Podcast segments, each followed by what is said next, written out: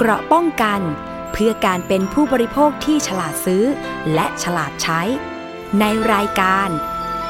ภูมิคุ้มกัน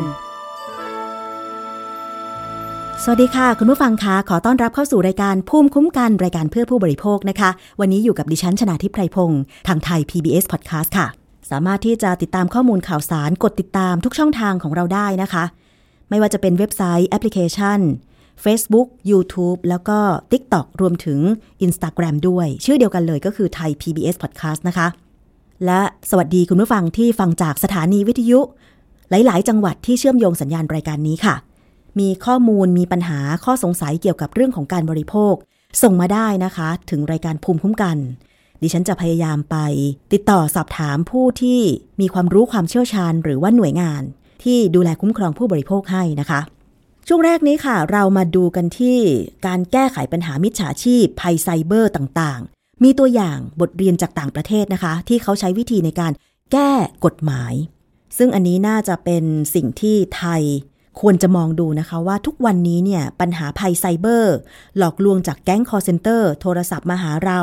แล้วก็ใช้วิธีการขู่ให้เรากลัว หลอกให้เราหลงเชื่อ หรือว่าใช้จิตวิทยา เช่น มาเสนอเงินผลประโยชน์ตอบแทน แล้วก็อาศัยจิตใจที่บางทีอาจจะอยากได้เงินมากๆ หลงเชื่อทำธุรกรรม กิจกรรม ทางออนไลน์ แล้วเขาก็ดูดเงินจากบัญชีธนาคารออนไลน์ของเราไป ก็ต้องยอมรับนะคะว่ายุคนี้เนี่ยมันเป็นยุคดิจิทัล เทคโนโลยีเนี่ยเชื่อมต่อกันอย่างไร้พรมแดน ตอนนี้ซื้อของจากเมืองนอกได้สบายมาก โอนเงินชำระค่าสินค้ารวดเร็ว นอนอยู่ตีสามก็สั่งสินค้าในแพลตฟอร์มออนไลน์ ใหญ่ ๆ เล็ก ๆ ได้หมดเลยนะคะ แล้วแถมยังเก็บเงินปลายทางด้วย แต่ว่าในเมื่อมันมีโอกาสดีแบบนี้ มันก็ย่อมแฝงมาด้วย สิ่งที่ถ้าเราไม่ระวัง ก็อาจจะทำให้เราตกเป็นเหยื่อได้ เช่น เมื่อก่อนโจรอาจจะใช้ปืน จี้เอาเงินเราไปใช่ไหมแต่ตอนนี้โจรไม่ต้องใช้ปืนจี้เราละ โจรแค่โทรศัพท์หาเรา โจรแค่ส่ง ลิงก์ทางออนไลน์ เท่านั้นเอง ยิ่งถ้าเราหลงเชื่อก็คือกดลิงก์ไปก็ข้อมูลของเราก็ไปอยู่กับโจร เงินที่มีในธนาคารออนไลน์ก็ไปหมดเลย 8 นาทีก็คือเงินออกไปอยู่ต่างประเทศละ ตามก็ยากด้วยนะคะ ถึงแม้ว่าทางตำรวจไซเบอร์หรือตำรวจสอททางธนาคารแห่งประเทศไทย ทางหน่วยงานคุ้มครองผู้บริโภค ทางสำนักงานปปช ปปง ป้องกันและปราบปราม การฟอกเงินเนี่ย จะพยายามหาหนทาง แต่ว่าตอนนี้ต้องบอกตรงๆว่า การจะตามเงินคืนถ้าเกิดว่าโดนหลอกเอาไปแล้วเนี่ย น้อยมากเลยที่จะได้คืน มีข้อมูลจาก Global State of Scam Report รายงานสถิติเมื่อปี 2564 นะคะ บอกว่ามีผู้คนทั่วโลกที่ถูกมิจฉาชีพหลอกลวง ตีเป็นมูลค่าความเสียหายมากถึง 5,500 ล้านดอลลาร์สหรัฐ ซึ่งในจำนวนนั้นเนี่ยเป็นการหลอกลวงเงินผ่านออนไลน์ถึง 293 ล้านครั้ง สูงกว่าปี 2563 ถึง 10.2%เลยทีเดียวนะคะ อีกด้านหนึ่งข้อมูลจาก ACI Worldwide ค่ะ รายงานเมื่อปี 2565บอกว่าประเทศไทยเนี่ยอยู่ในอันดับที่ 6 ที่ถูกหลอกลวงทางการเงิน โดยมีจำนวนเงินมากถึง 16,500 ล้านบาท ลองสำรวจการเกิดปัญหาภัยทุจริตทางการเงินพบว่า หลายประเทศเนี่ยตกเป็นเหยื่อ มิจฉาชีพเช่นเดียวกัน บางประเทศก็มีกลไกในการป้องกันและแก้ไขปัญหา แต่ว่าก็มีเพียงบางประเทศเท่านั้นที่มีมาตรการ กฎหมายในการเยียวยาความเสียหายสำหรับประเทศไทยตั้งแต่ปี 2565 ถึง 2566 มีความเสียหายภัยทางการเงินมากถึง 43,000 ล้านบาท และช่วงต้นปี 2566 ค่ะ ภาครัฐได้ออกพระราชกำหนดการปราบปราม อาทยากรรมทางเทคโนโลยี พุทธศักราช 2566 ให้อำนาจกับธนาคารในการระงงับการโอนเงิน อายัดบัญชีได้ทันที เมื่อต้องสงสัยว่าเป็นคนร้ายหรือบัญชีม้า พวกรับจ้างเปิดบัญชีธนาคารน่ะนะคะ รวมถึงกำหนดโทษทั้งจำทั้งปรับเอาผิดเจ้าของบัญชีม้าด้วย เอาผิดผู้ซื้อขายซิมม้า ก็คือซิมโทรศัพท์ ซึ่งการซื้อขายซิมม้าเนี่ยล่าสุดนะคะ ทางสำนักงานกสทช ได้ออกประกาศว่าตั้งแต่วันที่ 16 มกราคม 2567 เป็นต้นไป ผู้ที่จะซื้อซิมโทรศัพท์ตั้งแต่ 6 ซิม 6 เลขหมายขึ้นไป จะต้องลงทะเบียนให้ข้อมูลกับทางเครือข่ายโทรศัพท์ ว่าซื้อซิมเหล่านั้นไปทำไม ตั้งเยอะแยะ แล้วเครือข่ายโทรศัพท์ก็ต้องส่งรายงานให้กับทางสำนักงงาน กสทช ซึ่งก็เพื่อป้องกันว่าบุคคลที่ซื้อซิมโทรศัพท์ ครั้งละตั้งแต่ 6 ซิมขึ้นไปเนี่ยจะเอาซิมนั้นไปทำอะไร ซื้อซิมไปเพื่อเป็นหมายเลขโทรศัพท์ของสำนักงานหรือบริษัทไหม อันนี้ก็เข้าใจได้ว่าตอนนี้เนี่ยหมายเลข 02 หรือทางไกล 053055 แล้วตามด้วยเลข 6 ตัวเนี่ยก็คือโทรศัพท์แบบเดินสายเนี่ยมันก็ไม่ค่อยตอบโจทย์กับธุรกิจแล้ว ใช่ไหมคะ สังเกตว่าร้านค้าต่างๆ บริษัทห้างร้านเนี่ย ตอนนี้ก็คือใช้โทรศัพท์มือถือในการติดต่องาน เพราะว่ามันง่ายแล้วก็สะดวก พนักงานจะพกโทรศัพท์เครื่องนั้น ไปส่วนใดของสำนักงานก็ได้ ไม่จำเป็นจะต้องวิ่งมารับโทรศัพท์ที่โต๊ะใช่ไหมคะ แต่ว่าสำหรับคนที่ซื้อซิมโทรศัพท์ไปจำนวนมากกว่า 6 ซิมเนี่ย ถ้าไม่ใช่ร้านขายซิมโทรศัพท์มือถือ อันเนี้ยก็ต้องสงสัยใช่ไหมคะว่า จะเป็นพวกที่กว้านซื้อซิม แล้วก็เอาไปใช้ในการทำธุรกรรม กิจกรรมของพวกแก๊งคอลเซ็นเตอร์หรือเปล่า ทางกสทช ก็เลยจำเป็นจะต้องออกประกาศนี้เพื่อสกัดกั้น รวมถึงมาตรการที่ผ่านมา ก็มีการให้ธนาคารเนี่ยแลกเปลี่ยนข้อมูลกับหน่วยงานที่เกี่ยวข้อง เพื่อช่วยเหลือเหยื่อแล้วก็ตามจับกลุ่มคนร้ายให้รวดเร็วขึ้น ขณะที่ธนาคารเองก็มีแนวทางเพื่อยกระดับการป้องกัน ทั้งมาตรการงดการส่งลิงก์ไปกับข้อความสั้นหรือ SMS คือตอนนี้ถ้าใครได้รับ ลิงก์ผ่าน SMS ไม่ใช่ธนาคารส่ง ตั้งข้อสงสัยไว้ก่อนว่าจะเป็น call center จำกัด mobile banking 1บัญชี 1 ผู้ใช้งาน ในการยืนยันตัวตน รวมถึงมาตรการถ้าใครจะโอนเงินเกิน 50,000 บาทขึ้นไป จะต้องยืนยันตัวตน ไปสแกนใบหน้าที่ธนาคารด้วย พร้อมเพิ่มมาตรการเข้มงวดตรวจจับติดตามบัญชีต้องสงสัยต่างๆ อันนี้ก็คือมาตรการตามพระราชกำหนด ปราบปรามอาชญากรรมทางเทคโนโลยี พุทธศักราช 2566 นะคะ ต่อมาเมื่อปลายปี 2566 กระทรวงดิจิทัลเพื่อเศรษฐกิจและสังคม ก็ได้ตั้งศูนย์ต่อต้านอาชญากรรมออนไลน์ Anti Online Scam Operation Center หรือ AOC โดยเปิดโทรศัพท์หมายเลขสายด่วน 1441 เพื่อให้บริการปฏิบัติการพิเศษเฉพาะกิจ ให้บริการแบบศูนย์รวม One Stop Service ในการรับแจ้งและติดตามการช่วยเหลือผู้เสียหายที่ถูกหลอกจากแก๊งคอลเซ็นเตอร์ ถูกหลอกโอนเงิน ซึ่งหลังจากจัดตั้งศูนย์นี้เพียงหนึ่งเดือนเนี่ยสามารถที่จะอายัดบัญชีธนาคารได้มากถึง 7,996 บัญชีเลยทีเดียว แต่ถึงแม้ว่าแนวนโยบายการจัดการภัยธุรกรรมการเงินของธนาคารแห่งประเทศไทย จะมีการกำหนดให้เยียวยาความเสียหายแก่ผู้บริโภค กรณีที่เกิดการสูญเสียเงิน ได้รับภัยทางการเงินที่ไม่ได้เกิดจากความผิดพลาด หรือบกพร่องของธนาคาร แต่การเยียวยาก็ยังไม่เป็นไปตามที่กำหนดค่ะ ผู้บริโภคยังคงต้องฟ้องร้องดำเนินคดีกับธนาคาร เพื่อเรียกเงินคืนเอง สังเกตไหมคะ เวลาเราติดตามข่าว แก๊งคอลเซ็นเตอร์หลอกแต่ละครั้งเนี่ยบางคนนะ ไม่ได้เสียเงินหลักหมื่นหลักแสน บางคนเสียเงินเป็นล้าน เพราะว่าวิธีการที่พวกแก๊งคอลเซ็นเตอร์ที่มีฐานอยู่ในต่างประเทศเนี่ยแล้วก็โทรศัพท์มาหลอกคนไทยเนี่ย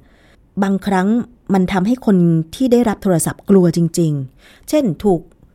เอาชื่อเอาบัตรประจำตัวประชาชน ไปส่งยาเสพติดจำเป็นจะต้องตรวจสอบ เส้นทางการเงิน เพื่อแสดงความบริสุทธิ์ใจ ซึ่งบางคนที่ถูกมิจฉาชีพหลอกแบบนี้เนี่ยเขาเป็นคนดีนะ เขาให้ความร่วมมือในการตรวจสอบจริง ๆ ทางสภาองค์กรของผู้บริโภคค่ะ จึงมีการเสนอให้สถาบันการเงิน เปิดเผยบัญชีมิจฉาชีพหรือบัญชีม้า และบัญชีแบล็คลิสต์หรือบัญชีที่ถูกรายงานถูกจับกลุ่มเนี่ยอยู่ในบัญชีดำห้ามโอนเงินไปให้ เพื่อให้ผู้บริโภคได้ทราบ ขอให้มีการเปิดเผยด้วยว่าชื่อบัญชีนี้ชื่ออะไรนะคะซึ่งตอนนี้จริง ๆ พอเป็นข่าวหลาย ๆ ครั้งที่รายการภูมิคุ้มกันเคยสัมภาษณ์ คนที่เป็นเหยื่อถูกหลอก ว่าโอนเงินไปให้บัญชีใครเนี่ยก็มีการระบุชื่อบัญชีได้ เพราะว่ามันเป็น ข่าวแล้วก็ไปแจ้งความไว้แล้ว แต่บางครั้งเนี่ยนะคะ เลขที่บัญชีและชื่อบัญชีธนาคารเนี่ยก็ยังไม่สามารถเปิดเผยได้ ถ้าไม่ถูกจับกุมดำเนินคดีไปแล้วนะคะพร้อมทั้งเสนอให้มีระบบการแจ้งเตือนหมายเลขบัญชีที่ต้องสงสัยที่ถูกนำไปใช้ในการทำผิด เพื่อแจ้งเตือนก่อนจะมีการโอนเงินไปยังบัญชีมิจฉาชีพเหล่านั้น ตอนนี้เชื่อเถอะค่ะว่า เลขที่บัญชีของเรา ข้อมูลเหล่านั้นไปอยู่ใน ในระบบการซื้อขายออนไลน์แล้วบางส่วน เพราะว่าบางคนซื้อของออนไลน์ ด้วยการโอนเงินไปก่อน หรือบางครั้งเนี่ยนะคะ คือระบบการส่งของเนี่ย เวลาเราจ้างคนส่งของให้เราเนี่ยนะคะ เราก็มีการโอนเงินออนไลน์อยู่แล้ว เพราะฉะนั้นเนี่ยต้องทำใจว่าเลขที่บัญชีธนาคารของเรามันอยู่ในโลกออนไลน์ อยู่ในมือใครบ้างก็ไม่รู้แล้วตอนนี้ พร้อมทั้งเสนอให้ธนาคารแห่งประเทศไทย และสมาคมธนาคารไทยกำหนดหลักเกณฑ์ให้สถาบันการเงิน ตั้งกองทุน และทำหลักประกันคุ้มครองความเสียหาย ในการฝากเงินกับสถาบันการเงิน กรณีเกิดภัยทุจริตทางการเงิน เพื่อสร้างความเชื่อมั่นในการรักษาเงินของผู้บริโภคที่นำไปฝากกับสถาบันการเงิน แล้วก็สามารถเยียวยาความเสียหายถ้าเกิดมีการหลอกลวงทางออนไลน์ดูดเงินไปจากบัญชีจริง อีกเรื่องหนึ่งนะคะ อันนี้ก็มากับความไฮเทคเหมือนกัน อันนี้อยากจะเตือนภัยให้ระมัดระวังค่ะ เวลาที่คุณไปเที่ยวยังสถานที่ท่องเที่ยวที่ได้รับความนิยม อย่างช่วงปลายปีต้นปีที่ผ่านมาเนี่ยในกรุงเทพมีสถานที่ที่ผู้คน ไปกันเยอะมาก นั่นก็คือวัดพระแก้ว บริเวณสนามหลวงใจกลางกรุงเทพ รวมถึงศาลหลักเมือง ก็เหมือนกับเป็นความเชื่อนะคะว่าต้นปีแล้วก็ไปไหว้พระทำบุญ ไปไหว้ศาลหลักเมืองเพื่อให้เป็นสิริมงคล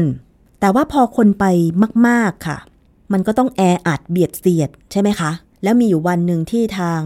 สำนักงานของวัดพระแก้วบอกว่าขอปิดไว้ก่อน ถ้าจะเปิดวัดพระแก้วให้คนเข้าไป จะแจ้งอีกครั้งหนึ่ง เพราะว่าไม่ไหวแล้วคนเข้าไปเยอะมากตั้งแต่ปลายปีต้นปีที่ผ่านมานะคะ ซึ่งเวลาไปในสถานที่แออัดเช่นห้างสรรพสินค้า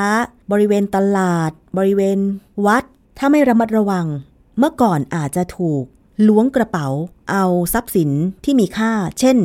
กระเป๋าสตางค์โทรศัพท์มือถือ แต่ตอนนี้โจรมันไฮเทคกว่านั้นค่ะ ก็คือว่า โจรมันพกเครื่องรูดบัตร เครดิตตระเวนล้วงกระเป๋า สตางค์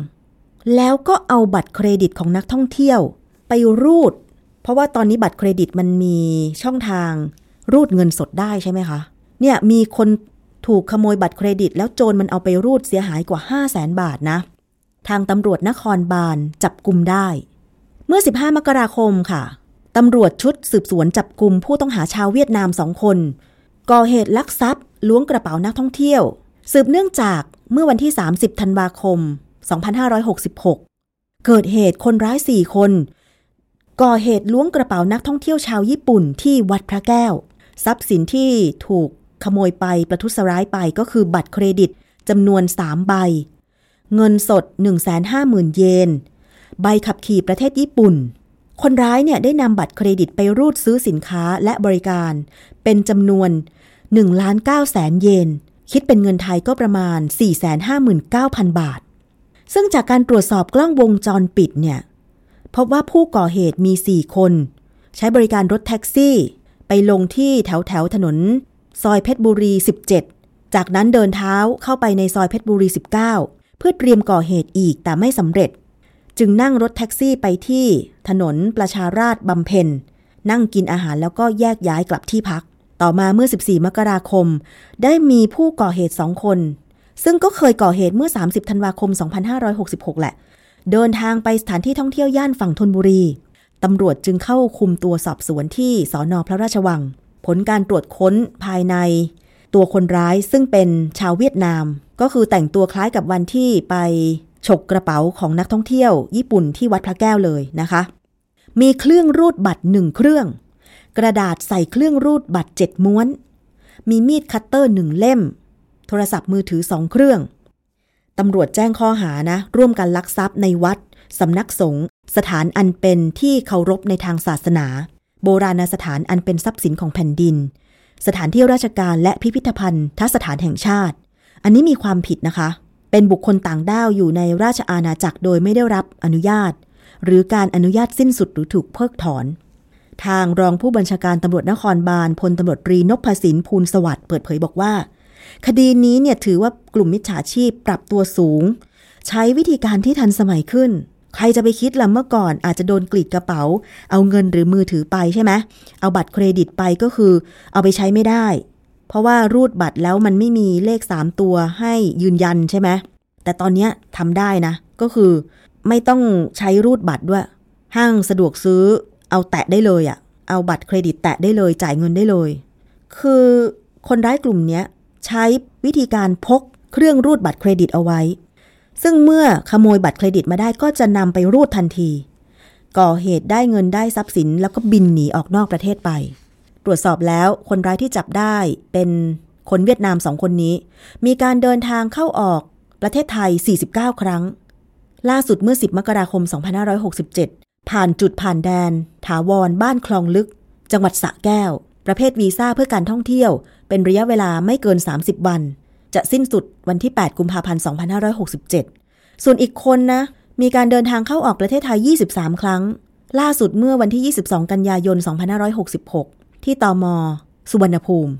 คุณผู้ฟังคะ เพราะฉะนั้นตอนนี้อย่านิ่งนอนใจต้องระมัดระวังตัวเอง ให้มากที่สุดเวลาจะไปในสถานที่ท่องเที่ยวที่คนแออัด ตอนนี้สมัยนี้จิตใจคนไม่ได้บอกว่า การไปไหว้พระที่วัดมันจะไม่ทำมันจะไม่ก่อเหตุ กรีดกระเป๋าลักทรัพย์เราไป มันถึงขั้นพกเครื่องรูดบัตรไป มีดคัตเตอร์ไป ได้บัตรเครดิตปุ๊บมันเอารูด เงินสดออกมาหรือซื้อสินค้าออนไลน์ปลายทางได้เลยเนี่ยไม่ธรรมดา แต่เห็นว่าล่าสุดเนี่ยทางสถาบันการเงินธนาคารแห่งประเทศไทยเขาเองเขาก็พยายามหาวิธีเนาะว่า บัตรเครดิตรุ่นใหม่จะต้องไม่มีรายละเอียด เลขที่บัตรหรือเลขที่ 3 ตัว โชว์อยู่หน้าบัตรละ เพื่อป้องกันไม่ให้คนที่โจรกรรมบัตรเครดิตไป เอาไปใช้ได้ง่าย ๆ แต่ยังไงก็ตามค่ะ ถ้าบัตรเครดิตนั้นต่อให้จะไม่มีเลขที่บัตรเครดิตเลข 3 ตัวข้างหลังบัตรไปใช้จริง ๆ เนี่ย แต่มันถึงขั้นพกเครื่องรูดบัตรเครดิตไปแบบเนี้ย มันก็ยังอันตรายอยู่ดี ป้องกันดีที่สุดก็คือ ไม่ให้บัตรเครดิตของเราตกไปอยู่ในมือของใคร เท่านั้นเองนะคะคุณผู้ฟัง เกราะป้องกันเพื่อการเป็นผู้บริโภคที่ฉลาดซื้อ และฉลาดใช้ ในรายการ ภูมิคุ้มกัน แล้วเราจะมาติดตามเรื่องของหน่วยงานคุ้มครองผู้บริโภคอย่างสภาองค์กรของผู้บริโภคนะคะ ในการที่จะทำงานเพื่อให้มีการรับเรื่องร้องเรียนประชาชนได้อย่างครอบคลุมทั่วถึง แล้วก็เป็นเหมือน one stop service เพิ่มมากขึ้น ก็คือการเปิดศูนย์หมายเลขโทรศัพท์ 1502 นะคะ เพื่อเป็นศูนย์เดียว หมายเลขเดียว จำสี่ตัวง่าย ๆ ในการรับเรื่องราวร้องเรียนของผู้บริโภคนะคะ มาติดตามกับคุณสารีอองสมหวังค่ะ เลขาธิการสภาองค์กรของผู้บริโภคนะคะ สวัสดีค่ะ คุณสารีค่ะ สวัสดีค่ะ คุณชนาทิพย์ค่ะ แล้วก็คุณผู้ฟังทางวิทยุของไทย PBS ค่ะ ค่ะ คุณสารีคะทราบว่ามีการเปิดศูนย์นี้เอ่อมีจุดมุ่งหมายหรือว่าวัตถุประสงค์ยังไงบ้างคะ ขออนุญาตเรียนว่าเอ่อเราเนี่ยขณะเนี้ย มีบริการที่เรียกว่าเป็นบริการรับเรื่องร้องเรียนของเออสภาองค์กรของผู้บริโภคกันนะฮะค่ะซึ่งเอ่อช่องทางการรับเรื่องร้องเรียนในในปัจจุบันเนี่ยก็ผ่านระบบเทคโนโลยีแล้วก็ Line OA คือเรียกว่าคุณเป็นเพื่อนทางไลน์หรือคุณ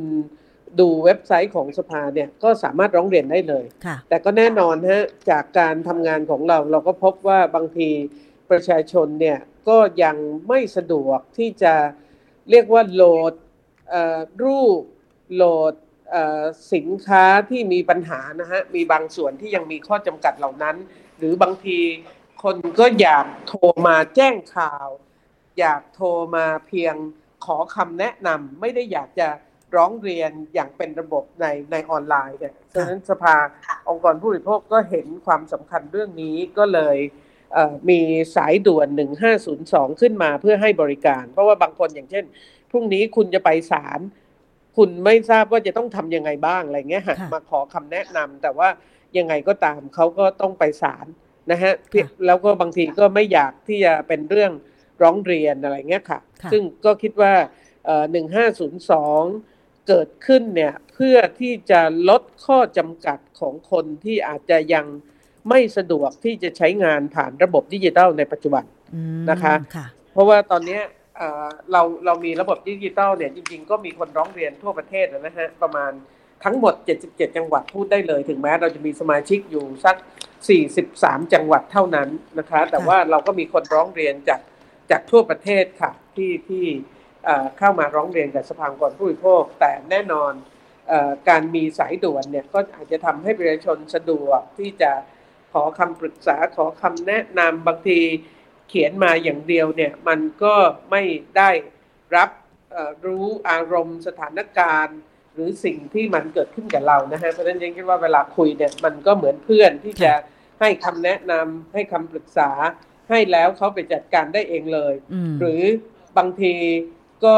ให้คำแนะนำแล้วเนี่ยไปทำแล้วไม่สำเร็จก็กลับมาหาเราใหม่ อันนี้ก็ก็เป็นสิ่งที่ สภาองค์กรผู้บริโภคออกแบบนะคะว่าจะทำให้คนที่อาจจะเรียกว่า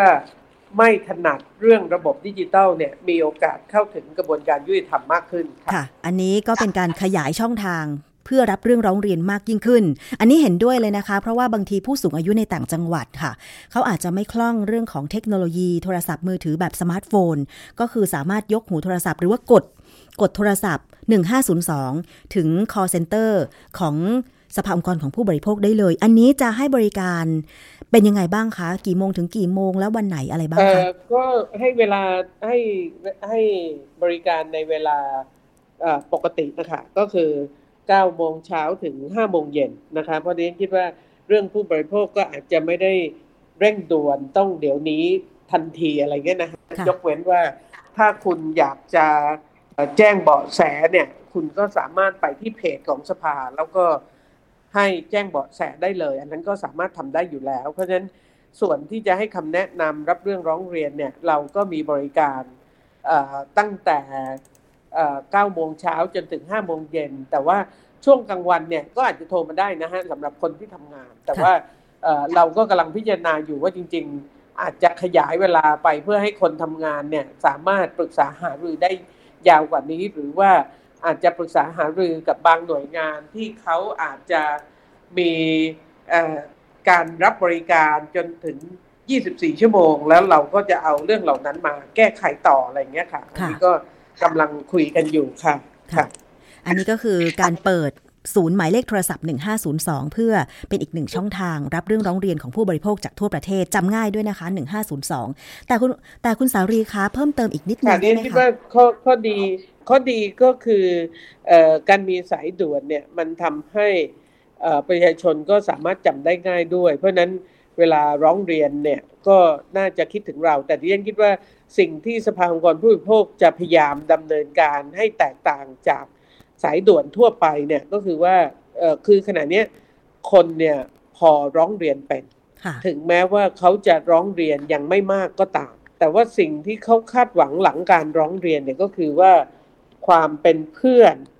การให้คำแนะนำที่สามารถแก้ไขปัญหาได้จริง หรือดิฉันคิดว่าการช่วยเหลือนะฮะเพราะว่าเราอยากจะเห็นว่าเวลาคนมาร้องเรียนแล้วเนี่ยเราไม่ได้มองเขาแค่คนที่เรื่องมากคนที่ร้องเรียน แต่เรามองว่านี่คือการบอกปัญหาที่สำคัญของผู้บริโภค เพราะว่าเวลาคนหนึ่งเจอปัญหาสินค้าตัวใดตัวหนึ่งเนี่ย เขาไม่ได้ทำสินค้ามาขายกับเจ้าเดียวถูกไหมฮะ คนเดียว เพราะฉะนั้นมันคงมีปัญหากับหลายหลายคน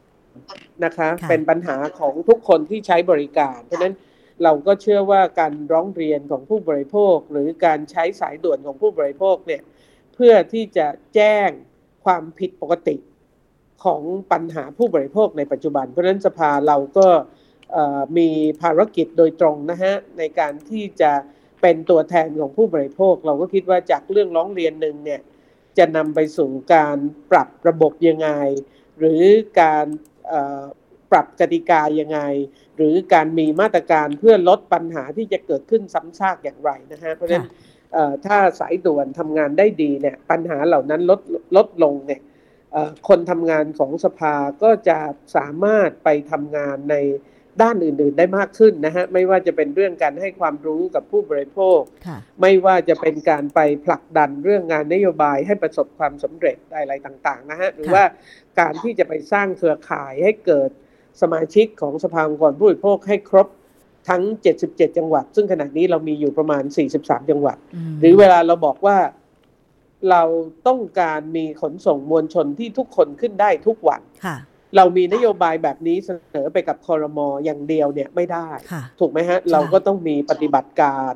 เราก็ต้องมีรูปธรรม เพราะฉะนั้นการทำงานในสิ่งเหล่านี้มันมันมันมันยากกว่าการที่เสนอนโยบายอย่างเดียวนะคะ หรือเวลาเราบอกว่าผังเมืองเนี่ยต้อง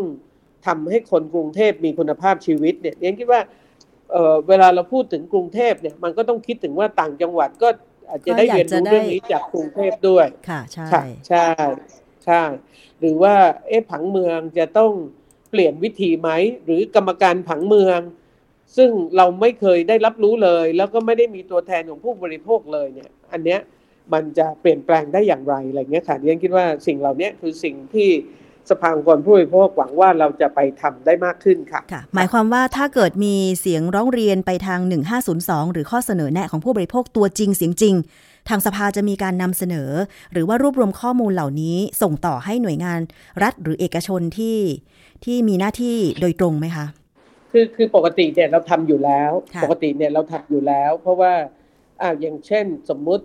เรื่องกู้ยืมเงินเนี่ย พอเราเห็นว่า การกู้ยืมเงินจากนอนแบงค์เนี่ยคือสถาบันการเงินที่ไม่ใช่ธนาคารเนี่ยไม่เคยให้สัญญาเนี่ยเราก็ทำจดหมายไปถึงหน่วยงานที่เกี่ยวข้องนะคะ แต่ดิฉันคิดว่าการที่จะทำให้เรื่องที่เราเสนอเป็นจริงเนี่ย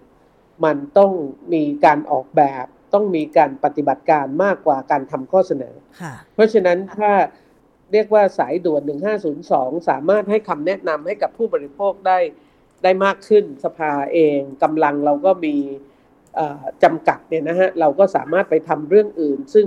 จะเกิดประโยชน์ต่อภาพรวมของผู้บริโภค คือเราสามารถคุ้มครองผู้บริโภคเป็นภาพรวมได้มากขึ้น หรือเป็นการคุ้มครองผู้บริโภคในระดับประเทศได้มากขึ้น แต่แน่นอนสองปีครึ่งเนี่ยสามหมื่นแปดพันเรื่องที่เราช่วยเหลือเนี่ยอันเนี้ยเราก็ต้องมาเเรียกว่าสังเคราะห์ว่ามัน จะต้องอทำให้ผู้บริโภคมีความรู้มากขึ้นอย่างไรจากเรื่องร้องเรียนเหล่านี้ หรือจะต้องปรับปรุงอะไรในเชิงของกติกาทั้ง 8 ด้านที่เกี่ยวข้องจากเรื่องร้องเรียน ซึ่งเราก็น่าจะทำสิ่งเหล่านี้ได้มากขึ้นค่ะค่ะ อันนี้ก็เห็นว่าเป็นประโยชน์อย่างยิ่งเลยนะคะ เพราะว่าลำพังแล้วเนี่ยทุกวันนี้ผู้บริโภคอาจจะอยู่กระจัดกระจาย เกิดปัญหาเล็กบ้างน้อยบ้าง แต่ปัญหาเล็ก ๆ บางทีไม่ถูกรวบรวมไม่ถูกส่งต่อ ซึ่งถึงแม้จะเป็นปัญหาเล็ก แต่ถ้ามันเกิดกับคนหลาย ๆ คน อย่างเช่น ซื้อสินค้า 79 บาท ปรากฏว่าสินค้าไม่ตรงปก ถ้าคนหนึ่งเงียบไป เพจนั้นก็ยังขายให้ลูกค้าคนอื่นได้ใช่ไหมคะ แต่ว่าถ้าส่งเรื่องร้องเรียนไปยังทางสภาองค์กรของผู้บริโภค ข้อมูลเหล่านั้นก็จะถึงว่าอ๋อเพจนี้นะ สินค้าเจ้านี้นะ มันมีปัญหา แค่ 79 บาท แต่มันมีปัญหาร้อยคนที่ซื้อไปเนี่ยก็อาจจะส่งต่อไปให้เจ้าของแพลตฟอร์มในการระงับร้านค้านั้นไม่ให้ส่งสินค้าไม่ตรงปกให้ผู้บริโภคได้ อันนี้ก็เห็นถึงประโยชน์จริงๆค่ะคุณสารีคะเออใช่ค่ะ เพราะว่าอันนี้แหละที่จะเป็นสิ่งที่สภาองค์กรผู้บริโภคควรจะได้ทำมากขึ้นนะคะ ในการที่จะแจ้งเตือนภัยก็ดี หรือในการที่จะไปทำงาน ไม่ให้เขาถูกหลอกถูกโกงจากแก๊งมิจฉาชีพ หรือขณะนี้จริง ๆเราเนี่ยมากกว่าเพื่อนบ้านในประเทศใกล้เคียงเพ ราะฉะนั้นเราจะทำยังไงที่จะคุ้มครองในเรื่องเหล่านี้ได้ได้มากขึ้นที่ไม่ไม่ควรที่จะเรียกว่าเราหาเงินมาด้วยความสุจริตทำยังไงที่ไม่ควรจะถูกโกง หรือซื้อของจำเป็นที่แพงกว่าคนในระดับเดียวกันในประเทศอื่นอะไรเงี้ยนะฮะหรือไม่ให้โดนขูดรีดจากเงินกู้ นอกระบบหรือในระบบอะไรเงี้ยนะฮะหรือว่าทำไมเราต้องจ่ายอินเทอร์เน็ตที่แพงจากปัญหาผูกขาด แล้วก็ การไม่ทำหน้าที่ของหน่วยงาน เพราะฉะนั้นเดียนคิดว่าสิ่งเหล่านี้เป็นสิ่งที่เราน่าจะทำได้มากขึ้น แล้วก็แน่นอนเดียนคิดว่าช่องทางที่ทำให้ประชาชนแจ้งเราว่าเขาเดือดร้อนอยู่อย่างไร แล้วก็สภาจะเข้าไปช่วยเป็นเพื่อนเนี่ยก็จะเป็นช่องทางทำให้เราได้ข้อมูลที่มากขึ้นนะคะค่ะ เอาละค่ะนี่คือล่าสุดนะคะกับการเปิดศูนย์หมายเลขโทรศัพท์ 1502 ของสภาองค์กรของผู้บริโภค จริง ๆ แล้วก็มีประเด็นอื่น ๆ ที่จะติดตามความคืบหน้าอีก เอาไว้เดี๋ยวโอกาสหน้านะคะ ในการที่จะติดตามความคืบหน้า อย่างล่าสุดนี่เห็นบอกว่าในเรื่องของการป้องกันไม่ให้แก๊งคอร์เซนเตอร์ซื้อซิมโทรศัพท์จำนวนมาก แล้วก็ไปใช้หลอกทางโทรศัพท์ ทางกสทชอเองก็มีการออกประกาศว่าตั้งแต่ 16 มกราคม 2567 เป็นต้นไป ผู้ที่ซื้อซิมโทรศัพท์ 6 ซิมถึง 100 ซิมอะไรอย่างเงี้ยจะต้องลงทะเบียนแสดงตัวตนให้เหตุผลว่าเอาไปใช้ทำอะไรอะไรอย่างเงี้ยนะคะ เพื่อป้องกันการเอาไปผูกกับบัญชีม้า ซึ่งเรื่องนี้ทางสภาองค์กรผู้บริโภคเห็นว่ายังไงบ้างคะคุณสารี คือจริง ๆ ในเชิงจำนวนเนี่ยเราก็คิดว่าสิ่งที่เขาตัดสินใจเนี่ยก็ยังเยอะเกินไป นะคะแล้วก็ระยะเวลาที่จะทำสภาองค์กรผู้บริโภคมีข้อเสนอเรื่องนี้มานานว่าคนปกติเนี่ยอย่างเช่นคุณชนาทิพย์คุณผู้ฟังตัวดิฉันเองเนี่ยมีห้าเลขหมายเนี่ยก็ปวดหัวละถูกไหมฮะมีไปทำไมแต่เนี่ยเราอนุญาตให้มีอนุญาตให้มีได้ถึงเรียกว่าเกือบสี่ร้อยเลขหมายนะคะ เพราะฉะนั้นเดียนคิดว่ามันก็ยังมากอยู่ดีนะฮะ มันก็ผิดปกติ เพราะฉะนั้นสิ่งเหล่านี้ควรจะต้องรายงานอย่างเป็นระบบ แล้วก็สามารถจัดการได้ แต่เดียนคิดว่าการจัดการเเรื่องมิจฉาชีพเนี่ยก็เป็นเรื่องที่เราจะต้องเท่าทันด้วยความรวดเร็ว ไม่ใช่ใช้ระยะเวลาที่ล่าช้ามากนะคะเพราะว่าจริง ๆ ก็ทำต้องทำให้รวดเร็วกว่านี้ และจริง ๆจำนวนเนี่ยก็ควรจะต้องให้บริษัทแจ้งฮะว่าเขามีกิจการอะไรทำไมถึงต้องมีไม่น้อยกว่าร้อยเบอร์ ร้อยเบอร์สี่บริษัทเนี่ยก็เรียกว่า 396 เบอร์ ซึ่งมันก็ยังมากอยู่ดีนะฮะที่ที่บริษัทหนึ่งจะมีธุรกิจอะไร แล้วขณะนี้มันก็เป็นเรื่องที่สิ้นเปลืองที่เราต้องใช้การโทรศัพท์ในกิจการแบบนี้ เพราะฉะนั้นมันก็เป็นเรื่องที่ควรจะลดลงมากกว่านี้นะคะคะแล้วก็แน่นอนฮะอย่างเช่นเรามีหนึ่งสี่สี่หนึ่งที่แก้ปัญหาให้เราแบบเบ็ดเสร็จเนี่ยแต่ว่า ขณะนี้เวลาเราไม่ให้มิจฉาชีพโอนเงินไป แต่ว่า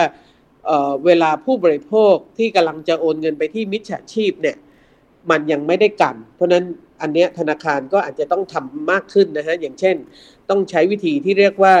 ถ้าเราจะโอนเนี่ยรู้อยู่แล้วว่าบัญชีเนี้ยขอระงับชั่วคราวเนี่ยเขาบอกผู้บริโภคเลยว่า นี่คือบัญชีมิจฉาชีพคุณมั่นใจนะว่าคุณจะโอน เพราะนั้นมันก็เป็นการล็อกต้นทางที่ไม่ให้ผู้บริโภค รายที่สองรายที่สามอย่างเมื่อวานเนี่ยพอเรามีอ่าพอเรามีสายด่วนเนี่ยเอ่อก็คือเวลาสายมันว่างไอ้สายมันล้นเนี่ย มันก็จะมาตามเบอร์ของของทีมเจ้าหน้าที่ที่สภาเอ่อเรียกว่าประเภทโรแมนต์เนี่ย ก็ยังเป็นปัญหาที่สำคัญนะเมื่อวานเนี่ยโรแมนต์สแกมหลอกให้รักหลอกให้ลงทุนอย่างนี้ใช่ไหมคะนะฮะ บอกว่าเพื่อนเขาซึ่งเป็นชาวต่างประเทศจะหอบเงินมา ตอนนี้อยู่จะถูกจับอยู่ที่ตอมอแล้วก็ให้ไปช่วยหน่อยอะไรเงี้ยนะฮะให้สภาไปช่วยหน่อย แต่จริงๆก็คือโรแมนต์แกมชัดเจน แล้วก็เราก็ต้องรีบบอกว่าอันเนี้ยคุณต้องออย่าไปโอนเงินเด็ดขาด เพราะบางคนก็ยังเชื่อว่าเขาจะเอาเงินมาให้อะไรเงี้ยนะฮะซึ่งซึ่งจากที่ถูกพูดคุยอยู่เป็นเวลานาน เพราะฉะนั้นเรียกว่าตรงนี้มันก็ ยังมีประเด็นเหล่านี้อยู่ไม่น้อยค่ะค่ะเอาละค่ะ ก็หวังว่าการทำงานในเชิงรุกเพิ่มมากขึ้น เปิดโอกาสให้ประชาชนผู้บริโภคที่มีปัญหาหรือข้อเสนอแนะต่างๆ ได้ส่งเสียงของตัวเอง แล้วก็เป็นหน่วยงานที่รวบรวม กระจายไปให้หน่วยงานที่เกี่ยวข้องได้กำกับดูแล แก้กฎหมายให้มันเร็วขึ้นเนี่ยก็จะเป็นผลดีนะคะ เดี๋ยวโอกาสต่อไปขอเรียนเชิญคุณสารี ประเด็นเกี่ยวกับการคุ้มครองผู้บริโภคนะคะ วันนี้ต้องขอบคุณมากเลยค่ะ ค่ะ สวัสดีค่ะ ขอบพระคุณคุณชนาทิพย์เช่นเดียวกันค่ะ สวัสดีค่ะ นี่แหละคุณผู้ฟังคะ คือปัญหามันเกิดใหม่ทุกวันแหละค่ะ แต่ว่าการทำงานแก้ไขปัญหาให้มันรวดเร็ว โดยเฉพาะการป้องกัน หรือการตามเงินของผู้บริโภคคืนกลับมา ถ้ากรณีถูกหลอก ซื้อสินค้าไม่เป็นธรรมเนี่ย คือสิ่งสำคัญใช่ไหมคะ แต่ว่าทุกวันนี้มันก็ยังช้าอยู่ อย่างที่บอกไปค่ะว่า ผู้บริโภคอย่างเราก็ต้องป้องกันตัวเองอันดับแรก แต่ มิจฉาชีพมันพัฒนาตัวเองไปเรื่อยๆ อย่างเช่นข่าวที่ดิฉันอ่านไป ที่บอกว่าแก๊งกรีดกระเป๋าเนี่ยมันพกเครื่องรูดบัตรเครดิตไปด้วยเลย ถ้ามันไปกรีดกระเป๋าใคร ได้บัตรเครดิตมา มันก็สามารถแฮกเงินจากบัญชีธนาคารของเราไปได้ด้วยการรูดบัตรนั้นใช่ไหมคะ อันนี้มันไปถึงขนาดนี้แล้วเนาะ แต่คุณผู้ฟังมันไม่น่าแปลกใจอะว่าทำไมทุกวันนี้เราถึงได้รับโทรศัพท์ จากแก๊งคอร์เซนเตอร์ ถูกหลอกลวงน่นหลอกลวงนี่ บางทีเมื่อได้รับโทรศัพท์ พยายามถามเหมือนกันว่าคุณไปได้ข้อมูลหมายเลขบัญชี คุณไปได้ข้อมูลหมายเลขโทรศัพท์ดิฉันมาจากไหน คือเขาไม่ยอมบอกหรอกค่ะ ว่ามาจากไหน แต่มันมาจากการซื้อขาย หมายเลขโทรศัพท์ หรือข้อมูล ส่วนบุคคลของประชาชนนั่นเอง จะเห็นได้จากการที่ตำรวจไซเบอร์ ได้ไปจับกลุ่มคนร้ายหลาย ๆ ครั้ง ระยะหลังๆเนี่ยไปจับกลุ่มผู้ที่ขายหมายเลขโทรศัพท์ และข้อมูลของประชาชน ซึ่งมาจากนายหน้าประกันชีวิต อันตรายมากๆ แต่ว่าล่าสุดนี้มีข้อมูลใหม่เพิ่มเติมค่ะบอกว่า ตอนนี้แค่สองเดือน มีหน่วยงานของรัฐบาลเนี่ยทำข้อมูลประชาชนรั่วไหลไปแล้ว 4,886 เคส และมีการสั่งปิดเพจ Facebook ที่มีการซื้อขายกันเนี่ย ไปถึง 23 เพจนะคุณผู้ฟัง มันรั่วไหลได้ยังไงมาฟังข้อมูลค่ะ หน่วยงานสำนักงานคณะกรรมการคุ้มครองข้อมูลส่วนบุคคล ชื่อย่อก็คือ PDPC นะคะระบุว่า หลังจากมีข้อสั่งการของทางภาครัฐ รวมถึงยกระดับมาตรการคุ้มครองข้อมูลส่วนบุคคลของประเทศ ที่นายประเสริฐจันทระรวงทอง รัฐมนตรีว่าการกระทรวงดิจิทัล เพื่อเศรษฐกิจและสังคม หรือ DES ได้กำชับให้ทุกหน่วยงานของรัฐเนี่ยร่วมมือกันจัดการเรื่องนี้ ตั้งแต่ 9 พฤศจิกายน 2566 ถึง 12 มกราคม 2567 เนี่ย ศูนย์ PDPC Eagle Eyes เนี่ย ตรวจพบการเผยแพร่ข้อมูลส่วนบุคคลของประชาชนบนเว็บไซต์ ของหน่วยงานอย่างเกินความจำเป็น หรือไม่มีการรักษาความมั่นคงปลอดภัยอย่างเหมาะสมเลย แล้วก็ได้แจ้งเตือนให้หน่วยงานปรับปรุงแก้ไขแล้วจำนวนถึง 5,261 กรณี เป็นหน่วยงานภาครัฐ และหน่วยงานส่วนท้องถิ่นถึง 4,886 กรณีด้วย โดยสำนักงานเนี่ยจะดำเนินการที่เกี่ยวเนื่องกับกฎหมาย PDPA อย่างเคร่งครัด และหน่วยงานที่มีการละเมิดข้อมูลส่วนบุคคลอย่างต่อเนื่องต่อไป นอกจากนี้ค่ะยังมีการตรวจพบการประกาศซื้อขายข้อมูลส่วนบุคคลผ่านเครือข่ายสังคมออนไลน์ก็คือ Facebook ปิดเพจไปแล้ว 23 กรณี ได้มีการดำเนินการร่วมกับกองบัญชาการตำรวจสืบสวน สอบสวนอาชญากรรมทางเทคโนโลยี หรือตำรวจไซเบอร์ไปแล้วนะคะ จับกลุ่มผู้ที่ขายข้อมูลส่วนบุคคลไปแล้ว 5 ราย แต่มันขายกันทีอะสล้านเลขหมาย 5 ล้านเลขหมายนะคุณผู้ฟัง ทั้งนี้ค่ะศาลตัดสินลงโทษจำคุกผู้ต้องหาที่ถูกจับกลุ่มกรณีขายข้อมูลส่วนบุคคลเนี่ยศาลตัดสินไปแล้ว 2 รายนะ ล่าสุดเมื่อ 14 พฤศจิกายน 2566 ศาลจังหวัดภูเก็ตพิพากษาให้จำเลย มีความผิดตามกฎหมายหลายฉบับรวมถึง พรบคุ้มครองข้อมูลส่วนบุคคล และพรบว่าด้วยการกระทำความผิดเกี่ยวกับคอมพิวเตอร์ มีลงโทษจำคุก 2 ปี หลังลดโทษให้กึ่งหนึ่งจากการรับสารภาพ แต่ไม่รอลงอาญา ก็หมายความว่าติดคุกทันที ซึ่งถ้าใครพบเห็นว่ามีข้อมูลเผยแพร่ หรือซื้อขายข้อมูลทางดักเว็บ เว็บเถื่อนอะไรต่างๆเนี่ยนะคะ สามารถแจ้งไปได้เลยค่ะ ที่ช่องทางการติดต่อ PDPC นะคะ หรือสำนักงงานคณะกรรมการคุ้มครองข้อมูลส่วนบุคคล หมายเลขโทรศัพท์นะคะ 02 114 8504 02 141 6993 Line ID นะคะ เป็น Line แอดค่ะ เครื่องหมายแอดแอดไซ PDPC Thailand หรือเข้าไปทางเว็บไซต์ก็ได้ www.pdpc.or.th นี่คือช่วงแรกของรายการภูมิคุ้มกันรายการเพื่อผู้บริโภคค่ะ เรายังมีอีกช่วงหนึ่งนะคะ นั่นก็คือคิดก่อนเชื่อ วันนี้ดิฉันคุยกับดรแก้วกังสดานนภัย นักพิษวิทยา ในเรื่องของเลือดค่ะ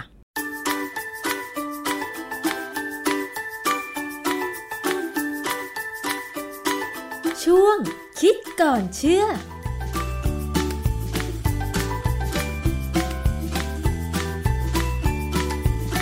พบกันในช่วงคิดก่อนเชื่อกับดรแก้วกังสดานนภัย นักพิษวิทยากับดิฉันชนะทิพไพรพงศ์ค่ะ วันนี้เราจะมาคุยเกี่ยวกับเรื่องของเลือดนะคะ ถ้าเป็นความเข้าใจโดยทั่วไปเลือดในร่างกายของเราก็คือสีแดงใช่ไหมคะ แต่ว่าคุณผู้ฟังเคยได้ยินคำว่าเลือดสีฟ้า เลือดสีน้ำเงินหรือเปล่า หรือ blue blood หลายคนอาจจะเคยดูหนังนะคะ อย่างเช่นหนังย้อนยุค โดยเฉพาะขุนนางในสมัยก่อน ก็มักจะมีคำนี้ มันเป็นคำเปรียบเทียบเปรียบเลยนะคะ ซึ่งในหนังมักจะบอกว่าคำว่าเลือดสีฟ้าก็คือ ชนชั้นที่มีสิทธิพิเศษนะคะมีฐานะร่ำรวยมีอำนาจ การแต่งงานของคนในยุคนั้นเนี่ยมักจะแต่งงานกันในชนชั้นเดียวกัน เพื่อไม่ให้มีเลือดสีอื่นมาปน อันนี้คือความหมายแฝงที่เราได้เห็นในภาพยนตร์นะคะ มีคำถามว่าแล้วเลือดสีฟ้าเลือดสีน้ำเงิน ในความหมายทางวิทยาศาสตร์นั้น มันมีหรือเปล่า เรื่องนี้ไปขอคำอธิบายทางวิทยาศาสตร์กับอาจารย์แก้วค่ะ อาจารย์คะคำว่าเลือดสีฟ้าเนี่ยบางคนอาจจะเคยรู้ความหมายมาแล้ว ว่ามันเป็นการเปรียบเทียบนะคะว่า อาจจะแต่งงานในวงตระกูลชั้นสูงเดียวกัน เพื่อไม่ให้ไปคว้าชนที่ไม่ใช่อยู่ชนชั้นตัวเองมาแต่งงานด้วย อย่างเช่นในเรื่องของเชคสเปียร์ดิฉันก็เคยสงสัยนะว่าทำไมเขาถึงเปรียบเทียบ ว่าคนในวงสังคมเดียวกันชนชั้นสูงในสมัยก่อนเขาถึงเปรียบเทียบตัวเองว่าเลือดสีฟ้าคะอาจารย์ เขาต้องการให้มันดูต่างจากคนอื่นเหรอคือคะมนุษย์เราเนี่ยแม้กระทั่งสัตว์ต่างๆ ที่อยู่ในป่าเนี่ยเลือดสีแดงทั้งนั้นเลยค่ะ สัตว์เลือดอุ่นเนี่ยเลือดสีแดงนก นกนี่ก็ไม่ใช่สัตว์เลือดอุ่นนะเป็นสัตว์อีกกลุ่มหนึ่งเป็นสัตว์ปีกก็มีเลือดสีแดง เพราะว่าพวกเราแล้วก็สัตว์ที่มีเลือดสีแดงเนี่ยมีเลือดประกอบด้วยเม็ดเลือดแดง ซึ่งในเม็ดเลือดแดงเนี่ยจะมีฮีโมโกลบิน ซึ่งเวลาจับกับออกซิเจนแล้วเนี่ยจะออกสีแดงค่ะแต่พอจับกับคาร์บอนไดออกไซด์ ก็จะออกไปสีเข้มๆ เราเรียกว่าเลือดดำใช่ไหมฮะในกรณีของสัตว์ชั้นที่ต่ำลงไปอะเป็นพวกสัตว์ขาข้อ พวกตะกแตน พวกปู พวกกุ้ง แมงดาทะเล กิ้งกือ พวกเนี้ยก็มีเลือดค่ะแต่ถ้าเราเอาเอามีดตัดเป็นบนตัวกิ้งกืออย่างเงี้ยเราจะไม่เห็นเลือดสีแดงไหลว่าหรอกแต่เราจะเห็นเป็นน้ำใส ๆ หรือบางทีก็จะมีสีออกเป็นน้ำเงินอืมเพราะว่าสัตว์พวกเนี้ยเขาจะมี ทองแดง หรือภาษาทางวิทยาศาสตร์เราก็เรียกว่า copper หรือนะฮะค่ะ copper เนี่ยเป็นองค์ประกอบของโปรตีน ซึ่งใช้เป็นตัวนำออกซิเจนแต่ว่าในกรณีของสัตว์พวกเนี้ยเขาไม่ได้มีเม็ดเลือดน้ำเงินเหมือนเหมือนเรามีเม็ดเลือดแดงนะเขาเป็นแค่โปรตีนที่มี copper จับอยู่ ก็มีอย่างอื่นที่ใช้เป็นเม็ดเลือดคือเอ่อเขามีเม็ดเลือดขาวอยู่ในน้ำเลือดของเขาในทางชีววิทยาเนี่ย เราเรียกลักษณะของสัตว์พวกเนี้ยว่ามี hemolymph ก็คือมีน้ำเลือด มีสารประกอบที่ทำหน้าที่คล้ายๆเลือดของสัตว์ชั้นสูงค่ะนะฮะมันมีอยู่อย่างหนึ่งที่ผมอยากจะอธิบายเพิ่มนิดนึงทำไมถึงเป็นสีฟ้า คือความที่บอกว่ามี copper หรือทองแดงเนี่ยเป็นองค์ประกอบ ถ้าเป็นทองแดงบริสุทธิ์เนี่ยเราจะเห็นว่าเป็นสีออกแดงๆน้ำตาลน้ำตาลใช่ไหมอย่างท่อทองแดงเนี่ยเราค่ะเห็นนะใช่นั่นเป็นทองแดงบริสุทธิ์ แต่ว่าถ้าเป็นเกลือของทองแดงเนี่ย ส่วนใหญ่จะออกเป็นสีฟ้าหรือน้ำเงินอ๋อเช่นเรามีเรามีจุนสี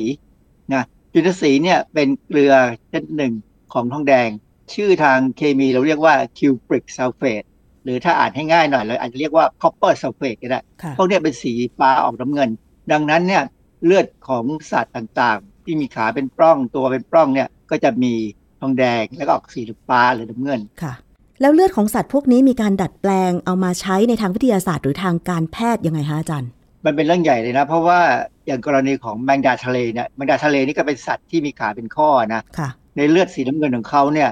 เซลล์อะมีโบไซต์เนี่ยเขามีการนำเอามาทำให้แตก เราเรียกว่าทำให้เกิดไลเซตแล้วเอาสารสกัดที่ได้เนี่ยมาใช้ในการตรวจสอบความเป็นพิษของเออชีววัตถุการแพทย์ของเราที่ใช้กับคน การทดสอบเนี่ยเพื่อเพื่อทดสอบว่าถ้าสมมติเราจะทำวัคซีนเนี่ย มันจะมีสารที่เป็นพิษที่เกิดจากแบคทีเรียหรือเปล่าค่ะถ้าเราใช้กระบวนการทดสอบโดยใช้การเอาอะมิโบไซต์ของแมงดาทะเลเนี่ยมาทำให้แตกแล้วแล้วเอาน้ำที่ได้เนี่ยมาหยดลงไปรวมกับวัคซีนเนี่ย ถ้ามีการตกตะกอนเนี่ยถือว่ามีสารพิษอยู่ในวัคซีนใช้ไม่ได้อืมต้องทิ้งหมดค่ะไม่ว่าจะเป็นวัคซีนหรือเป็นน้ำกลั่นหรือว่าเป็น พวกของเหลวที่จะต้องเอาไปใช้ในการใช้กับคนไข้เนี่ยไปรับบำบัดโรคของคนไข้เนี่ยนะค่ะเขาจะตรวจสอบหมดแมงดาทะเลของที่เขาใช้ในต่างประเทศอย่างแถวอเมริกายุโรปเนี่ย มันเป็นแมงดาทะเลที่อยู่ในมหาสมุทรแอตแลนติก เป็นสายพันธุ์ซึ่งต่างจากบ้านเรา แล้วบ้านเราตอนนี้มีการใช้อะมีโบไซต์จากแมงดาทะเลในการทดสอบสารพิษต่างๆไหมคะอาจารย์ คือเราซื้อได้แต่มันแพงบ้านเราเนี่ยทางญี่ปุ่นทางอะไรเนี่ยเขาพัฒนาญี่ปุ่นสิงคโปร์เขาพัฒนาเป็นใช้แมงดาจานซึ่งได้อะมีโบไซต์ที่เอามาทำให้มันเป็นลายเศษเป็นสารละลายน้ำแล้วเนี่ยใช้ทดสอบได้เหมือนกันเลยอืมเวลาทดสอบเนี่ยสามารถได้ความเป็นพิษของสารพิษที่มาจากแบคทีเรียเนี่ย เป็นหนึ่งในล้านล้านส่วนหนึ่งในพันล้านส่วนซึ่งถือว่าเป็นความไวมาก ๆ ดังนั้นเนี่ยเอ่อชีววัตถุ ที่เราใช้กับการแพทย์เนี่ยต้องมีการทดสอบแบบนี้ทั้งหมดค่ะไม่เช่นนั้นเนี่ย ถ้าเกิดมีสารพิษจากแบคทีเรียเข้าไปปนเนี่ย คนไข้ตาย อืมก็ถือว่าเลือดสีน้ำเงินของแมงดาทะเลก็มีประโยชน์ในวงการวิทยาศาสตร์นะคะอาจารย์ ในความเป็นจริงเนี่ยผมสงสัยว่าสัตว์อื่นก็อาจจะใช้ได้นะ เพียงแต่ว่าแมงดาทะเลเนี่ยอย่างกรณีของฝรั่งเนี่ยเวลาเขาจับได้เนี่ยเขาทิ้งหมดเลยเขาไม่กินนะอือฮะฮึของเรานี่ยังมีกินนะถ้าเป็นแมงเป็น เป็นแมงดาที่กินได้เนี่ยเรากินค่ะแต่ว่าถ้าเป็นของฝรั่งเนี่ยทิ้งหมด แต่สุดท้ายพอมาพบว่ามีประโยชน์เนี่ยเขาก็ไม่ทิ้งแล้วเขาเก็บมามาเอามาเพื่อใช้ในการนี้ จนปรากฏว่าตอนนี้แมงดาทะเลแถวแอตแลนติกเนี่ยแทบจะสูญพันธุ์เหมือนกันนะอืมคือจับไปปากเลย ใช่ เพราะว่าคนไทยเองก็ชอบกินไข่แมงดานะอาจารย์แต่เราก็พยายามบอกว่าอย่ากกินเลยนะ เพราะมันเสี่ยงถ้าเราไปเจอแมงดาที่มันกินไม่ได้ พวกเป็นพวกหางเหลี่ยมหางกลม ซึ่งผมเองเนี่ย พูดมาหลายครั้ง ผมก็ไม่เคยจำเพราะผมไม่กินอยู่แล้วไงก็เลยเพราะฉะนั้นเนี่ยถ้าผมผมยังสับสนเนี่ยแล้วชาวบ้านบางครั้งจะสับสน ถ้าไม่ใช่คนที่เป็นอยู่คนกับพื้นถิ่นจริงสัตว์ๆเนี่ยน้ำจริงจะดูไม่ออกหรอกๆค่ะเออว่าควรจะกินอะไรซึ่งมันอันตรายมากนะแต่ว่าเขาอาจจะมีความรู้สึกอร่อยอะนะค่ะก็แล้วแต่ว่าเราจะเสี่ยงชีวิตยังไงอ่าฮะอันนี้ก็ทำให้เราเห็นแล้วว่าจริง ๆ แล้วคำว่าเลือดสีน้ำเงินหรือเลือดสีฟ้าเนี่ยในสัตว์จำพวก สัตว์ขาข้อ กุ้งกั้งแมงดาทะเลเนี่ย มีเลือดสีน้ำเงินหรือสีฟ้าจริง แต่ว่ามันเป็นภาวะหนึ่งของการที่มีส่วนผสม อย่างเช่น copper อยู่ในเลือดใช่ไหมคะอาจารย์ แล้วก็นำมาใช้ประโยชน์ทางวงการวิทยาศาสตร์ แต่ว่าสำหรับคนล่ะอาจารย์ มันมีสภาวะใดไหมที่คนจะมีเลือดสีน้ำเงินได้ เพราะว่าปกติแล้วคือเลือดของเราสีแดงอยู่แล้วล่ะ ถ้าเราดูที่เส้นเลือดของเราเนี่ยนะเส้นเลือดเราจะมีสองสีคือแดงกับสีคล้ำๆออกไปดำๆหรือน้ำเงินค่ะ สีแดงเนี่ยมีออกซิเจน แต่ว่าถ้าเป็นสีคล้ำๆนี่ยคือเป็นคาร์บอนไดออกไซด์เพราะฉะนั้นเนี่ยถ้าเกิดสภาวะที่เราเรียกว่าไซยโนซิสคือออกซิเจนเข้าไปถึงในร่างกายหรืออยู่ในเลือดเนี่ยไม่มีเนี่ยหมดไปเนี่ยก็จะมีปัญหาร่างกายเราจะออกสีคล้ำๆออกสีน้ำเงิน แต่ภาวะเทียบเทียบกับมีเลือดสีน้ำเงินอะไรนะแต่ความจริงมันคือเลือดเลือดออกดำค่ะ ก็คือในตอนที่ออกซิเจนเข้าไปในร่างกายหรือในเลือดเราไม่ได้ ก็จะทำให้เราขาดออกซิเจน เสียชีวิตในที่สุดใช่ไหมอาจารย์ ขาดออกซิเจนหรือใช้ออกซิเจนไม่ได้อย่างกรณีคนที่กินไซยาไนด์แล้วตายเนี่ย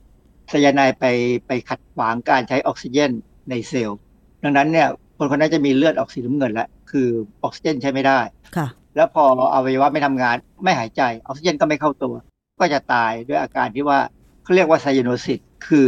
ผิวออกเขียวๆเข้มๆออกเป็นสีน้ำเงินอะไรได้ค่ะ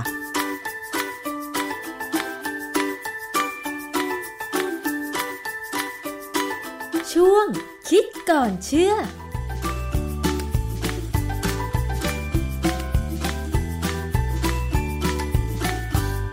อาละค่ะนี่คือช่วงเวลาของรายการภูมิคุ้มกันรายการเพื่อผู้บริโภคสำหรับวันนี้นะคะ หวังว่าเรื่องที่นำเสนอจะเป็นประโยชน์กับทุกทุกท่าน ระมัดระวังภัยป้องกันตัวเอง ไม่ตกเป็นเหยื่อ มิจฉาชีพ และเป็นผู้บริโภคที่สมาร์ทฉลาด แล้วกลับมาติดตามรายการภูมิคุ้มกันได้ใหม่ ทางเว็บไซต์แอปพลิเคชัน YouTube ไทย PBS Podcast และรวมถึงฟังจากสถานีวิทยุที่กำลังเชื่อมโยงสัญญาณอยู่ในขณะนี้นะคะ วันนี้หมดเวลาลงแล้วดิฉันชนะทิพไพรพงศ์ต้องลาไปก่อน สวัสดีค่ะ ติดตามฟังรายการได้ที่เว็บไซต์ thaipbspodcast.com และ YouTube Thai PBS Podcast ฟังทางแอปพลิเคชัน Thai PBS Podcast Spotify Google Podcast Podbean SoundCloud และ Apple Podcast